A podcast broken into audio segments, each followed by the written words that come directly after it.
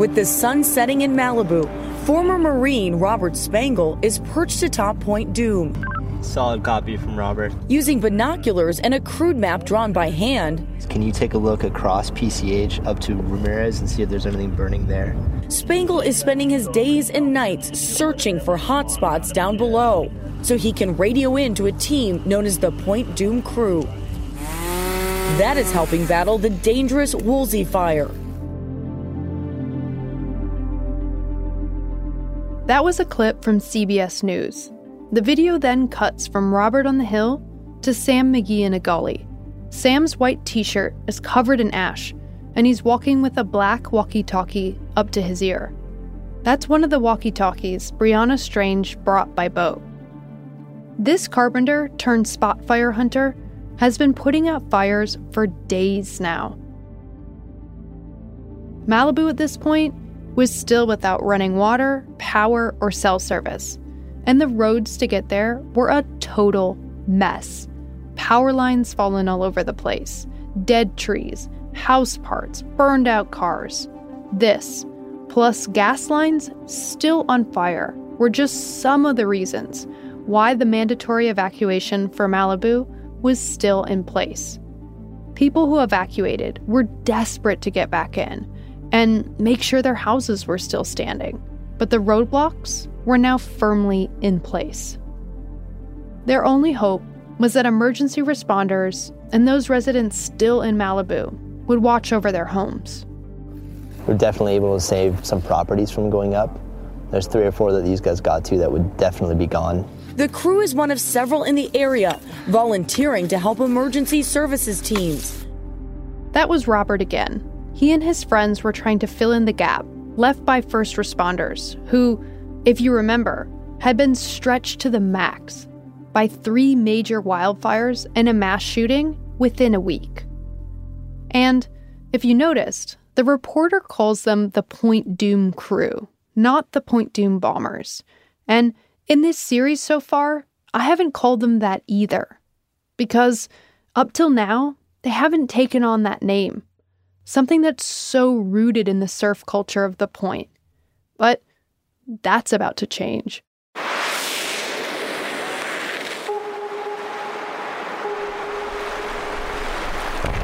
This is Sandcastles, a podcast about home, how we create it, and why we fight so hard for it. I'm your host, Adriana Cargill. In this season, we're following the Point Dume bombers as they defend their community during the Woolsey fire in Malibu, California. This is episode 4, Under Siege, Part 2. If you haven't listened to the other episodes, or at the very least episode 3, please go back and do so. This episode probably won't make much sense if you don't. As a reminder, there will be explicit language in this episode.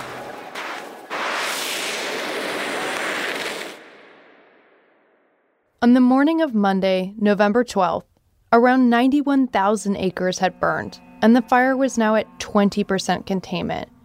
Just a note here containment doesn't mean 20% out, it just means that emergency personnel think 20% of the fire is not likely to spread beyond confinement barriers, like rivers, oceans, trenches, or land that's already burned. There were still Santa Ana winds blowing, and parts of Malibu were still on fire, sending embers drifting through the air. People in Point Dume knew if they left, they weren't getting back in. On land, sheriff roadblocks cut off the PCH, or Pacific Coast Highway, and in the sea, their boats kept anyone from docking. They were walled in on all sides. It was also the fourth day the community had been cut off from the outside world, and without generators and the gas to power them, fridges and stoves were useless. During those early days, finding food was a real issue. Sam McGee told me he'd often run into people, and conversations would go something like this. Where are you going? Oh, you're going over there. Okay, cool. I'm gonna go do this, and I'll be back in an hour, and we'll we'll have a, f- a granola bar. We ate granola bars. I ate granola bars. for a week straight. At least at least a week.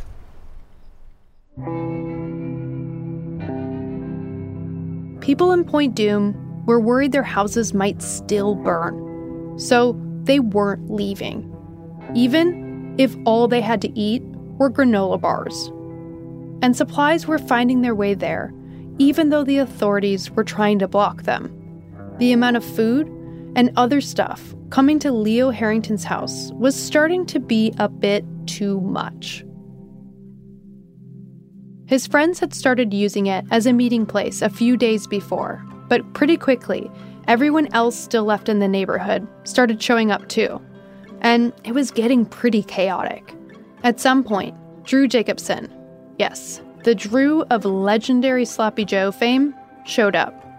Drew's middle son, Kelly Jacobson, had raced back to see if his family was okay. He was relieved to find that his mom, dad, and brothers had all survived the fire. Kelly's a close friend of Leo's, and he was over at the Harringtons trying to figure out what to do with all the supplies. Here's his mom, Drew. And Kelly and I were both saying, "This is getting on. This is getting dangerous for the Harringtons' house to have all this stuff here." And Kelly said, "Yeah, it is. But where's the next big place we could go?" And I said, "I said, really, Point. Let's go to Point Dume School parking lot." The Point Dume Elementary School parking lot. It's the only big wide open space on the point. It's central, and everyone knows where it is. So Drew's son, Kelly, told people All right, you guys, every shipment that comes in now, you bring them to the Point Dume Elementary School. his background in film production and logistics really starts to shine here. I basically just went up there and I looked at it like a production, basically. It was like, how would I set this up to like have people come through a line, get things and, and leave and go back to their houses. People were already in the parking lot when he got there. People had heard that I was bringing gas up there already. And they were like, where's the gas? I'm like, look, I'll open up shop in like two hours and we can have all the gas and all the food and everything. Everyone can just come by. Just give me two hours to set this up. Word spread quickly, and people just started coming out of the woodwork. They brought chairs, folding tables, Christmas lights, generators, and whatever food they had. Drew told me about it as she drove me around the point a year or two after the fire. I mean, it was pretty amazing how fast it came together. And then how people heard about us, because nobody had communication. It was just, except the boys with their walkie talkies. When Kelly opened up shop a few hours later, the Point Dume Relief Center was born. While Kelly ran the show, Drew and a group of other moms who'd stayed took shifts staffing the place. Drew told me about it standing in the Point Doom Elementary School parking lot, where it all went down. We had a grocery section at this end, which was all the um, canned goods and people could just take home. Then we had our little hardware store with flashlights and masks and batteries. We needed tons of batteries. And then we had all the water, cases and cases of water. And then I guess you'd call it restaurant area. We oh no, pharmacies where you had band-aids and any toothpaste, tons of toothbrushes. Because nobody had anything. And then at the end before the gas, we had clothes. We had lots of clothes that people were bringing by to donate because people had nothing but was on their back. Brianna decided to stay after she brought the walkie talkies. She was there that first day at the Point Dume Relief Center. I will never forget one older guy came up to me and he said, I just lost everything. You know, what do I do? I was like, uh, let's start with, let's get you a sweater. Let's, you know, and then someone would walk him down the line and there was a whole lineup of, okay, here's this, here's this, here's this. People from all over Malibu started coming here to get supplies, take refuge in each other, and eat. And then we had the middle part, which was all the food. We had coffee and donuts every day, and then we'd set up all these tables in front every day breakfast, lunch, and dinner. At this point, most people's food was spoiled. Their refrigerators or freezers useless without power. There were no grocery stores or restaurants open for miles, so everyone pitched in what they had left. And all the boys would come and eat. The firemen started coming to eat. The sheriff started coming to eat. It must have made for some pretty interesting dinner conversation, considering part of the reason no one had anything to eat was the sheriff blockade.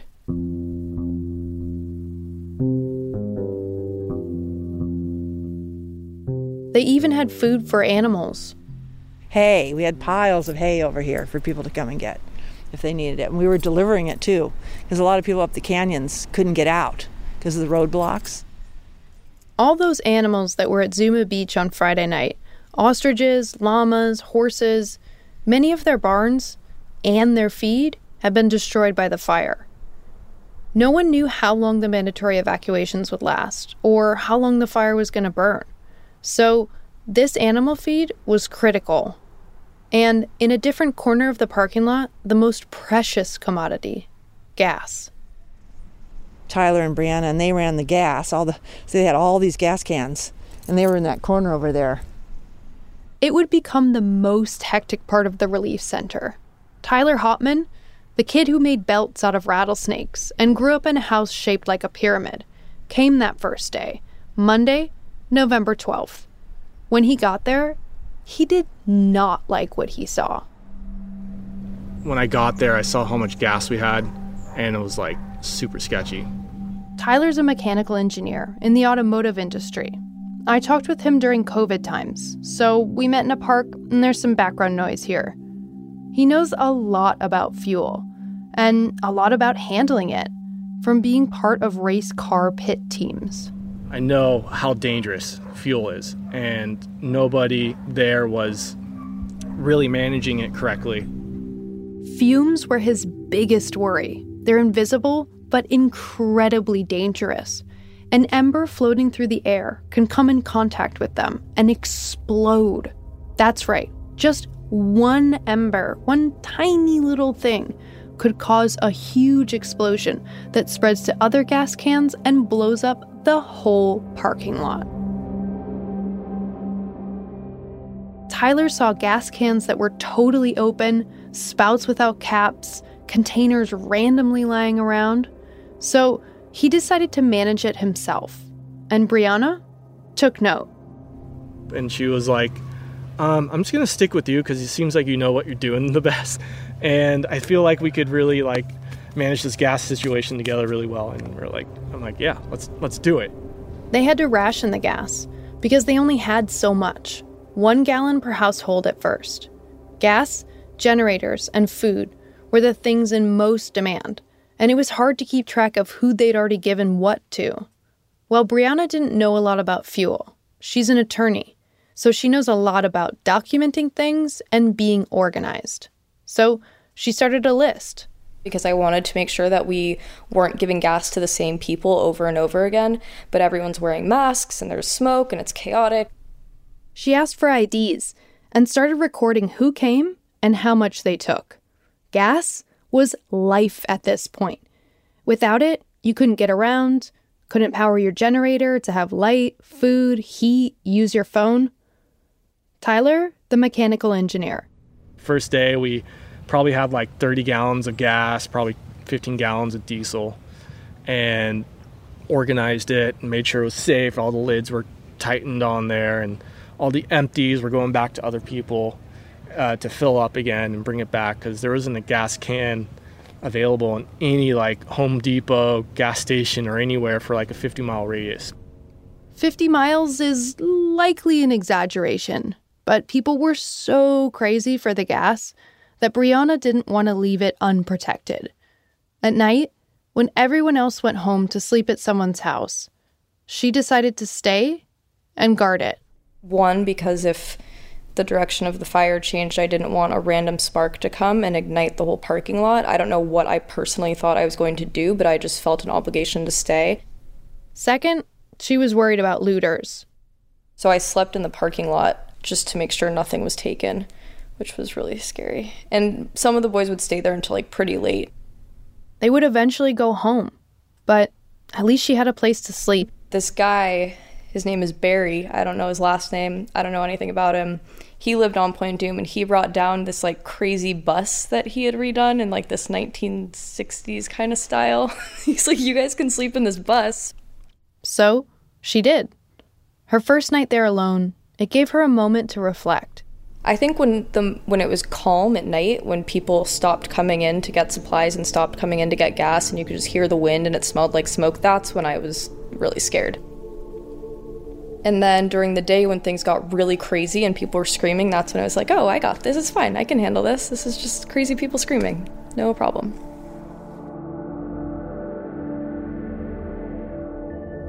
As more supplies came in, it continued to get crazier for them. And that crazy was being fed by shipments coming in at Paradise Cove via boat. Paradise Cove is a tiny neighborhood on the east side of the point. They were being dropped at a small sandy beach with a restaurant and a pier. On Monday, operations were still small. Keegan Gibbs here.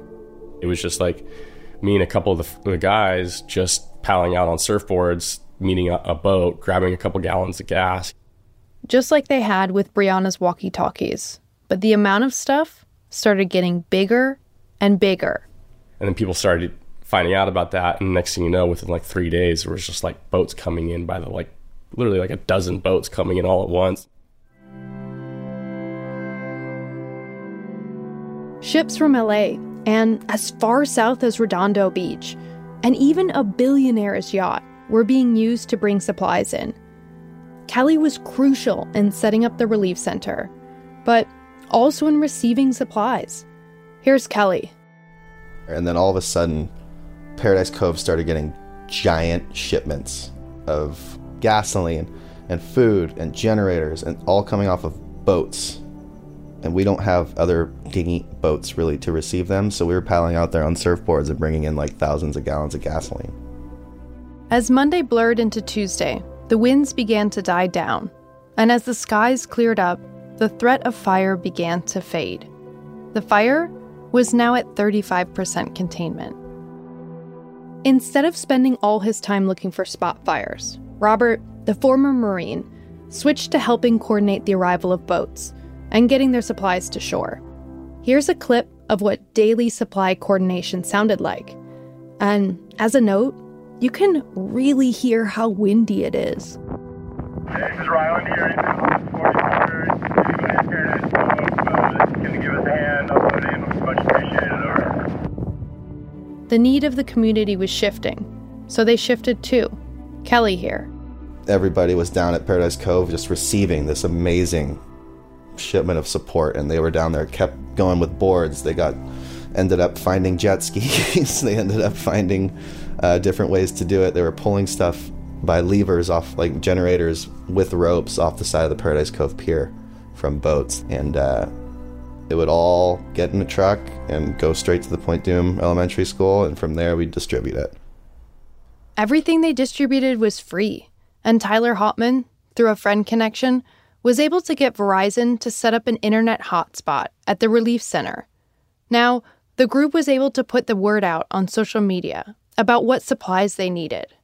Then, the boats would just show up. Sometimes it was their friends or community members they knew, but other times it was strangers, just wanting to help. And with Malibu roads cut off, people there are bringing in supplies by boat, including water, blankets, diapers, gasoline, and even some ice cold beer. This was that moment, the one I'd seen way back in 2018. When I was working as a news producer and I just happened to walk by and look up at the TVs, the very moment they were showing these surfers paddling in supplies. It was that very scene, the one I just couldn't get out of my head. Since then, I've found some other videos of it too. For example, in some pixelated cell phone footage taken from a supply boat by Benjamin Oreskes for the LA Times. It's sunny out. There's maybe a little yellow smoke still hanging around. There's guys on jet skis, zodiacs, paddleboards, surfboards, and there's a couple different sized boats just drifting outside of the cove. I see Leo Harrington, the one whose house became a gathering spot for volunteers. In the video, he's in an all black wetsuit with a black visor on. People are tossing cases of water bottles. They look like 40 packs. And he's catching them and then stacking them on his powder blue paddleboard. He's arranging them into a giant pyramid shape.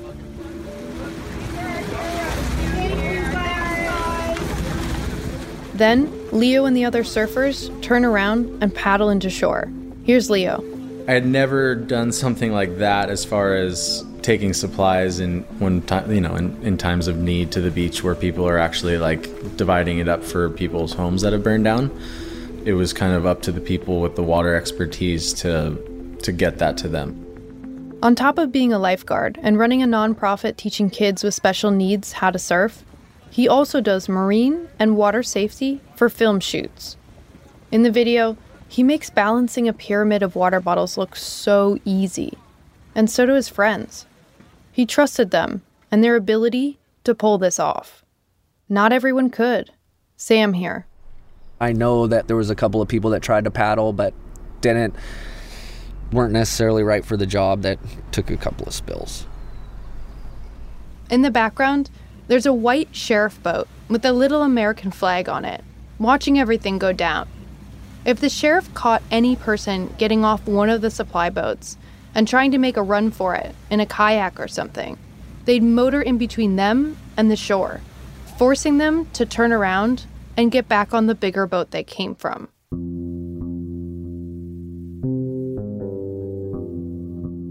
The surfers who left shore, but didn't set foot on a boat, seemed to occupy some magical space between leaving and not leaving that the sheriff found acceptable.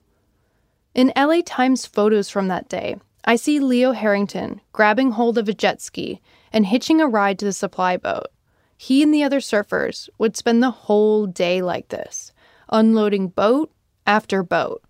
It was a lot of physical work, but there's no place that I would rather be than back here helping. I would feel so restless and completely helpless if I were anywhere else. This is how most of the supplies at the relief center got there painstakingly, item by item, by hand, passing from one community member to the next. People on the shore would cluster around the surfers, grabbing all the stuff. There were tons of people helping, and one of them stopped to talk to a CBS News reporter. George Hotman is one of those good Samaritans, helping shuttle in supplies even after his and his son's homes were destroyed. That's Tyler Hotman's dad, wearing black Ray-Bans. Tyler was busy running the gas corner with Brianna, while his dad was helping to receive supplies. It's a freaking amazing. This is a joyous part of the whole disaster that we just went through. That people are coming together. Yeah. It was amazing. I could see that standing in my newsroom, watching this scene in awe. On the news, it looked spontaneous, and to some extent, it was, and to some extent, it wasn't. Everything they did came about organically, but the seeds of Malibu's ranch past, of that rural, self reliant, take matters into your own hands mentality, they were already within them, just waiting for the opportunity to sprout. I've spent hours looking through newscasts and videos and found almost nothing that told me about the story of what went on in Point Dume in the days immediately following the fire. That last CBS News clip is within a longer story about other areas of Malibu too, and in total, it's still less than five minutes long. There's some magazine stories, small articles, and other little snippets gracing the internet here and there. But nothing really digs into what life was like when the cameras left, which is what I was most interested in. I remember so clearly watching the TV and having this sense that there was more going on here than I understood. But now, learning everything I have about this group and the place they come from, I had no idea. No idea how coordinated this was. No idea how complex the systems they built were, with no formal training, by the way. I had no idea how many people were involved either those physically present and those who weren't, but had taught their way of being to the new generation. How many spider strings, carefully woven over decades, had come together to create a net that allowed this community to catch itself mid fall. At some point, everyone in the group was involved in getting supplies to shore. Keegan, Kelly, Andrew, Sam, Bo, even Brianna, who doesn't really surf. They paddled in water, toilet paper, cardboard cartons of fruit, 50 pound generators, and of course, tons of gasoline. While they were receiving this massive outpouring of support and supplies, about 500 miles to the north, the situation in Paradise was in stark contrast. The Camp Fire destroyed around 150,000 acres versus the near 97,000 of Woolsey. 19,000 structures were gone up north, compared to 1,600. And the death toll there was in the 40s and climbing, while Malibu had lost three people. Keegan was hyper aware of how this whole boat delivery, surfer paddling scene may have looked to people on the outside. On the news around here, you see a bunch of like surfers like collecting potato chips. You know, at one point somebody brought a big yacht in, and it's like, come on, like it's it's especially from the outside, it's ridiculous. You're like, why? Like, we didn't really, really need that stuff. You know, we didn't really need everything that we received, but we did need that sense of community, right? And people needed to offer something to feel better about the helplessness that we all experienced.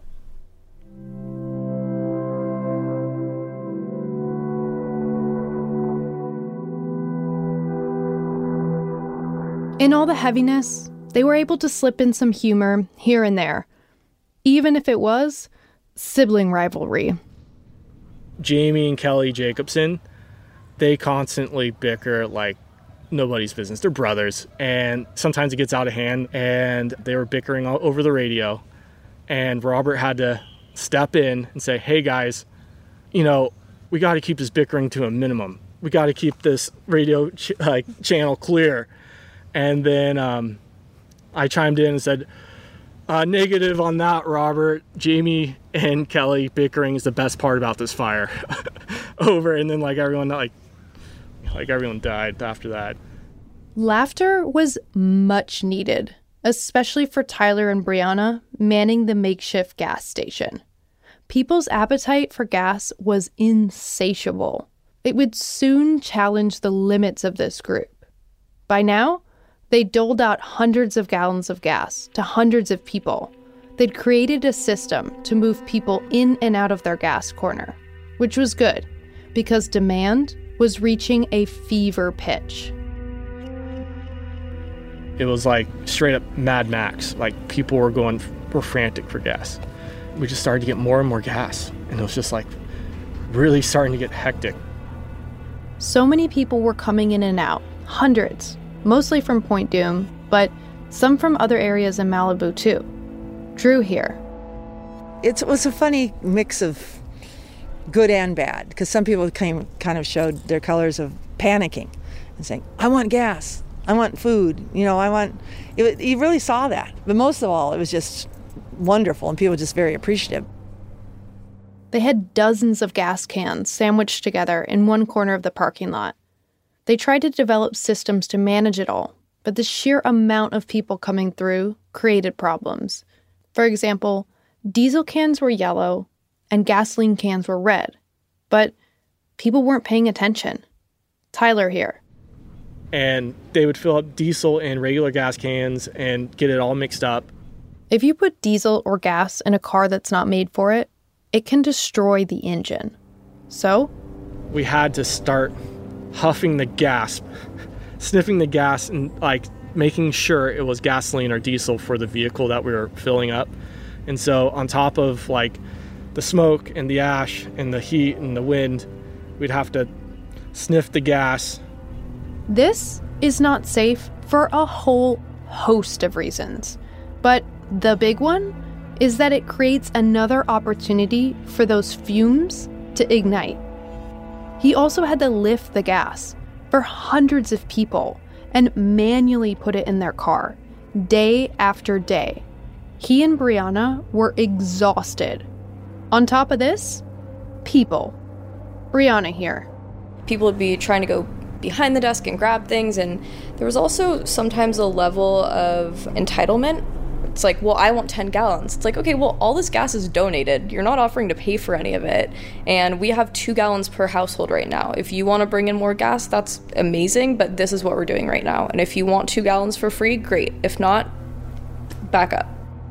This turned out to be one of Brianna's strong suits. I couldn't ask for like a better teammate during that time. Like a lot of stuff would come up, a lot of different personalities, and she would be able to handle so many things that I couldn't, and vice versa. Trust is really important here, not just between Brianna and Tyler, but also they had to make judgment calls on whether the people asking for gas were lying or not. So I had people come in and say, I'm trying to get gas to 10 people up this canyon. Can I take 20 gallons? And it's like, well, we really have right now, we're rationing between like one and two gallons a household. So it's like, sure, you can take 20 gallons, but you've got to promise me that you're actually using this for your neighbors and you're not just taking it to like store it at your house. But then you start playing the game of like, well, you were my softball coach in fifth grade, so I trust you. You know, you could take it. You never knew who you were going to see or what was going to happen. Sometimes there were unexpected reminders for Brianna of why she was there. There were kids who came up at certain point and one of them was wearing this t-shirt that had been made for Johnny. The shirt said "Fly Free," a reference to her brother Johnny's love of base jumping and the accident that took his life. And I was like, "Oh my god, I can't believe you're wearing that t-shirt." He's like, "Yeah, I know Johnny's out here with us."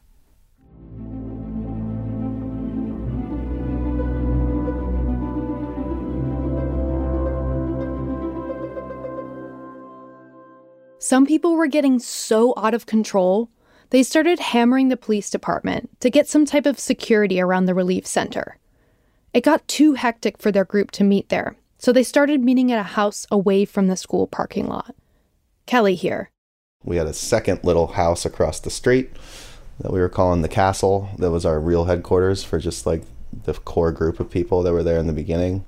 They held a lot of group talks to discuss the day's events and make a game plan for the next. They were now two days into the relief center thing, four days since the fire front hit, and the group was in pretty ragged shape. Everybody is exhausted. Nobody slept. Everybody that's still around Malibu at that time is like just on pins and needles because we don't have running water, we don't have power, we don't have anything. In fact, the relief center was one of the only places where the toilets worked. Someone who worked at the school had opened the stalls. Remember, without water pressure, toilets can't flush. I think a lot of people were peeing in bushes. People were getting by. While some things were working, others were going sideways. What order they established could easily be thrown out of balance. People's patience was definitely running thin by now. Here's video from Brianna in the Point Dume Relief Center. Like, who the fuck are you talking Hey, to? everybody stop it. Let's settle down. Yo, you're not helping here. Stop, No, you're not stop helping. it. You're giving people wrong information. Everybody directions all shut up and let me tell you what's going on because I just spoke to fire. I spoke to fire. Do you want the information or you don't? Y'all can argue or you listen to the person that actually knows. Because I'm the one on the radio with them. I'm talking. I'm talking to Whittle. I'm going to give you the info. Everything's... stays here. Some people had lost everything, and they were so fragile, anything could push them over the edge.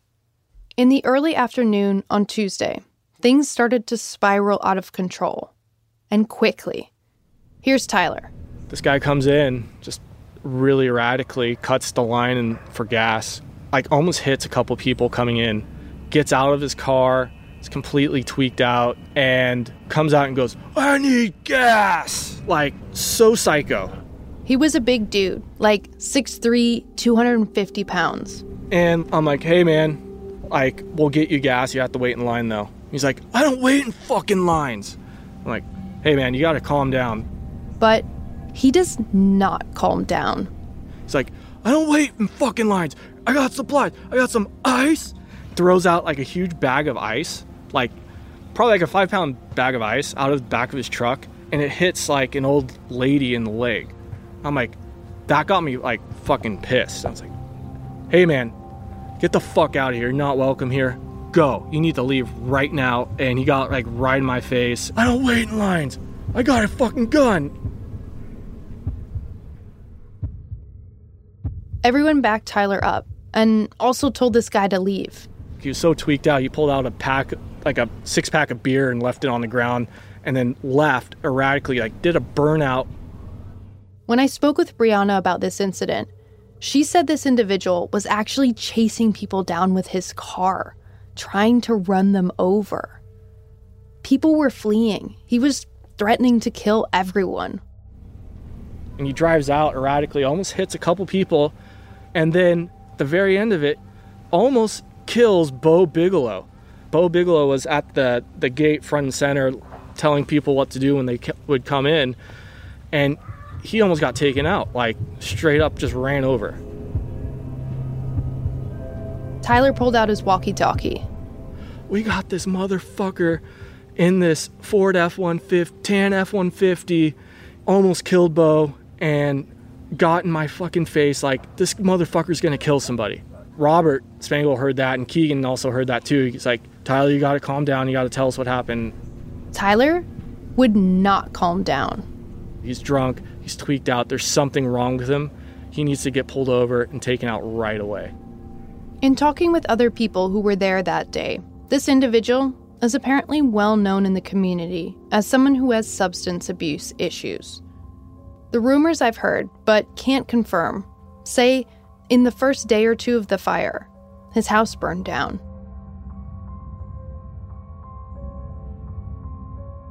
It wasn't long before Robert at his perch radioed back that he had eyes on the Ford truck.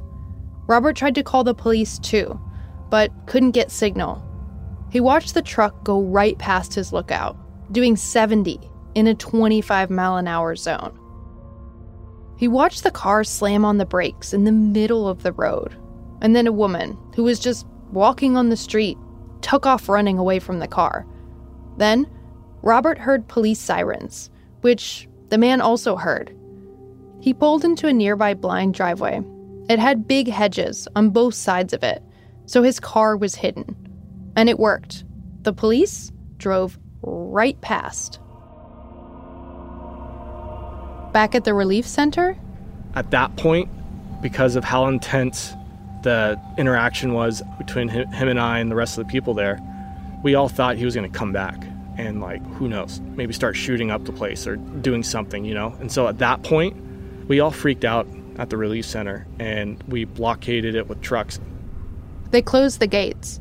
They also started moving people away from the main area, like you might do in an active shooter drill. Except this was getting dangerously close to not a drill.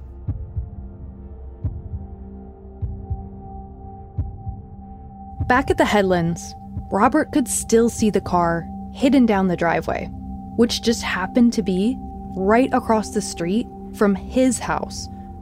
He didn't want to lose sight of the guy, so he decided to leave his post. This was the one moment, the one time that Robert left the headlands. The first time in four days. On the way down, Robert realized that his radio battery was dying and that he'd left his spare on the hill. But he continued anyways.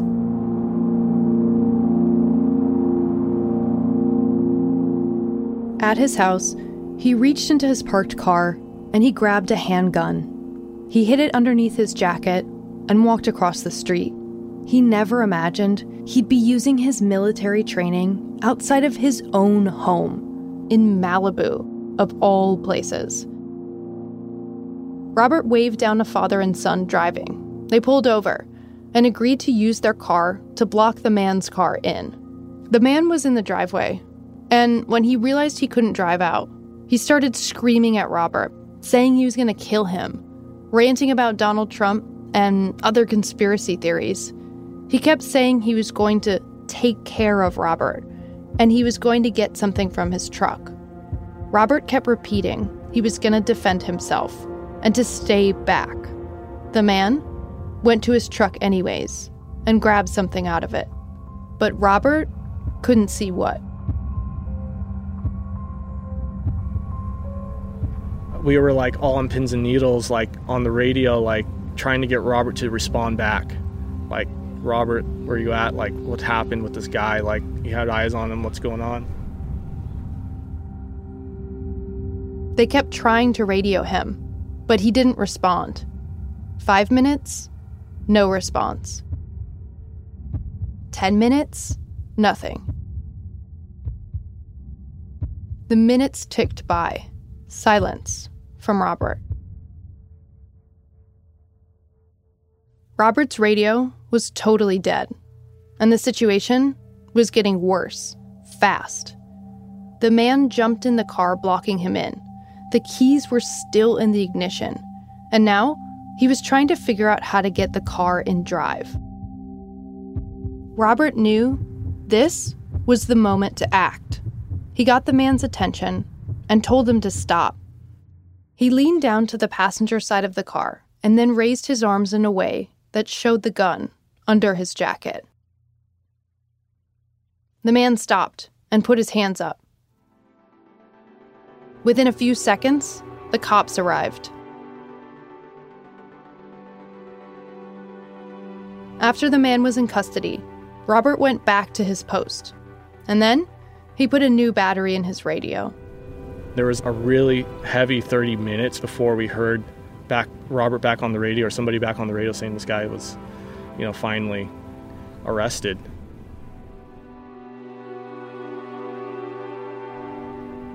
And that's when everything just got really heavy and really gnarly for everybody because we were like, everything was going good, but this is like a serious moment of like, holy shit. Everyone was getting paranoid, kind of, in a way, where it was like, so many things could go wrong, and we've been so lucky.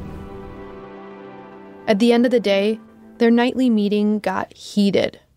They had come so close to disaster, too close for some people's ragged state. So, like, all this pressure just eventually came to a head that night because there were so many difficult and hairy and dangerous moments where we all put our lives on the line or, you know, great bodily harm in some way, one way or another. And it, it all got to us. And that night, especially after that guy came through and we all had like a real a real deep discussion and we we really like let's say like we just rode down This guy coming through was, in a way, a test of all of their systems their communication, collective decision making, the skills each one of them brought to the group, and also their trust in each other. And they passed, surviving to live another day in the wild aftermath of this fire.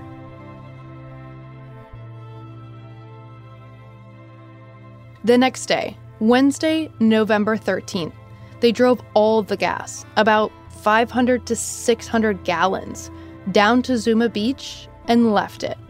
No more gas at the relief center. Period. It was around this time that the group took on its name. We weren't like calling ourselves anything. And then I saw that then I saw a sign right over there that was like a big sign that somebody had painted. And it said, Thank you, Point Dume Bombers, and then underneath it said and Firemen too. And it was like, whoa, all right. There is some debate about when this friend group started to be called the Point Dume Bombers. Until this moment, the original surfers, who were now all old men, had guarded this name as their own. No one would have dared call themselves the Point Dume Bombers in Malibu. Leo says it wasn't a group decision, it just came about naturally. We wanted to kind of honor what they did for us as far as like shape this community and Point Dume especially and some of them that still live here were kind of wanting wanted to kind of like have the name live on so it felt like a necessary time to or an appropriate time to bring it back. Sam again. For us, at least in like our generation, the Point Dume Bombers were always like this legend. We've heard so many stories about how it was back then and it's a very special thing for i think most of the people that grew up on the point. and keegan and i were talking. I was like should we use that name? I don't know like i don't know. And so we asked a couple of the older guys and they were like yeah for sure like you know you guys earned it. I wanted to know if this was true. So i asked tim bigelow one of the original point dume bombers from the 70s if they had asked for permission Oh no, they just used it. They just went out. That they they wanted to call themselves Point Dume bombers. But at the same time, he said what they did reminded him of the old days when the originals protected the point, and that he approves. You know, it's cool because it's a legacy that you know I was part of when it started, and to hear it still going. That's what Malibu was like back then. Every time there was a disaster, uh, everybody pulled together. And and then so after the Woolsey fire, that's that was the same thing. It it felt just like that again. I thought I'd ask another original what he thought. Here's Kirby Kotler. I'd say if anyone has earned the right to use the name, let it be them. They did something good with it. This was a stand that they took as their group of friends, and they ran with it. I have absolute pride for that, man, and respect. That's who I am.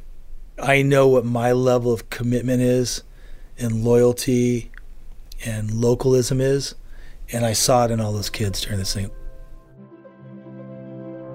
For him, it's a glimmer of hope that Malibu's culture of taking matters into your own hands and community self determination might live on in the next generation. And I was really, really stoked to finally see that from the younger generations that kind of let things just slip away. And these guys jumped in hard. I've never seen this much participation. And these guys are young bucks. I'm stoked that they were on board. I couldn't even tell you how stoked I was. Five days into the siege, their careful accounting showed they'd poured close to 1,500 gallons of fuel and counted 229 people on their list, many of whom had come back multiple times. They had fed hundreds of people three meals a day. They'd moved hundreds of pounds of generators, food, water, everything you can imagine. They'd done more than I even have time to go into. But they had also been pushed to the edge, run ragged, worn down. It was time to recharge. Kelly walked around that Wednesday afternoon with Skylar Peak. He's the city council member who Leo snuck in with, and you might recognize his last name, Peak, from the second episode. Dusty Peak was the most notorious of the original Point Dume bombers. Skylar is his son. Eventually, we wandered back to his house. We're like, let's go surf. Yeah, let's go surf. you know, it's time to go. It's time to fucking go surf. They went down, just the two of them, to Little Dume Beach, where they'd grown up paddling out. It was untouched by fire, and underneath the cliffs, they couldn't see any of the burn zones in the mountains or the rest of the point. We're like, whoa, everybody needs to do that now. They went to go round up everyone in the group. We were walking through the streets, like we were walking with boards without shirts and trunks, and seeing people go by, it kind of turned people's heads, saying like, "Oh, it's okay to like actually, it's okay, everything's fine." Skylar Peak opened up his doors to all of his surfboards and his collection. Everyone grabbed them and just went straight down there. All the bombers, every single one of them, paddled out. With no one else in the water, the point was all theirs. I remember us going out there and every fucking wave was a party wave. Like we all just would surf in the same wave together and just be like so thankful and so grateful that we're done. We, our job is like mission accomplished. Like we could just let loose. It was the best surf session of my life, and I think everybody will say that. Felt like it was probably what it was 60 years ago or 70 years ago, so it was pretty pretty dreamy. Like the best surf session of all time. And Sam? Yeah, that was nice. That was nice. It was a return to their core. Because we had forgotten that that's what we love to do, and we had taken on this whole other mission. To be in the water felt it just just recharged everything and just kind of made everything okay. It felt nice, to, you know, it, especially just getting the ocean after something like that, and kind of like, you know, our, the ocean's kind of like our church, so we were always fortunate to go into the ocean. Robert came down from the headlands for good. He went swimming with the group because he doesn't surf, but he wasn't about to be the only guy on the beach.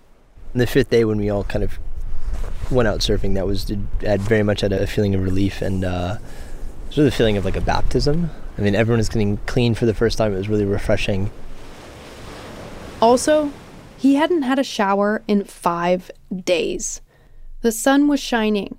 With the fire getting closer to full containment with every passing day, and more and more of Malibu's evacuation orders being lifted, the danger had passed. While Sam described this surf session as nice, I think he also felt this marked a return to themselves. The whole reason why I think a lot of us stay and why we care so much about this place is because at heart, this community is just a bunch of surfers. And that's why everyone loves it here so much. That's why we're here. You know, if I didn't surf, I wouldn't care to be here. I think that's what kind of makes you want to stay during a fire and protect it. And so when you like go and get to, when we went and got to surf that day, it kind of is like a reminder of, you know, this is this is our home, this is our place, this is why we're doing this.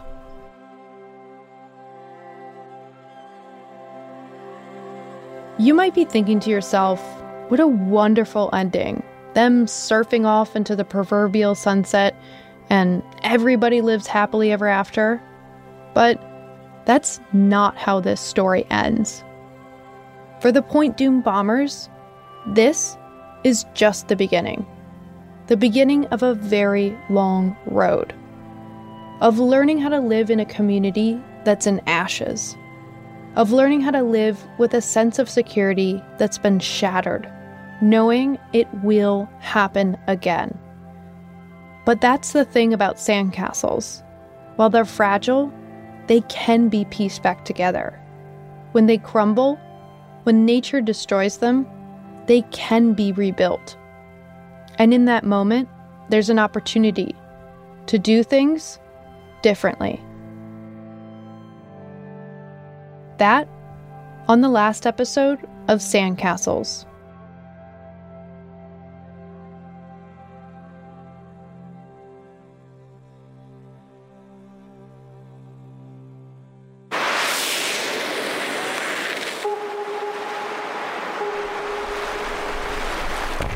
This episode was reported, produced, and hosted by me, Adriana Cargill.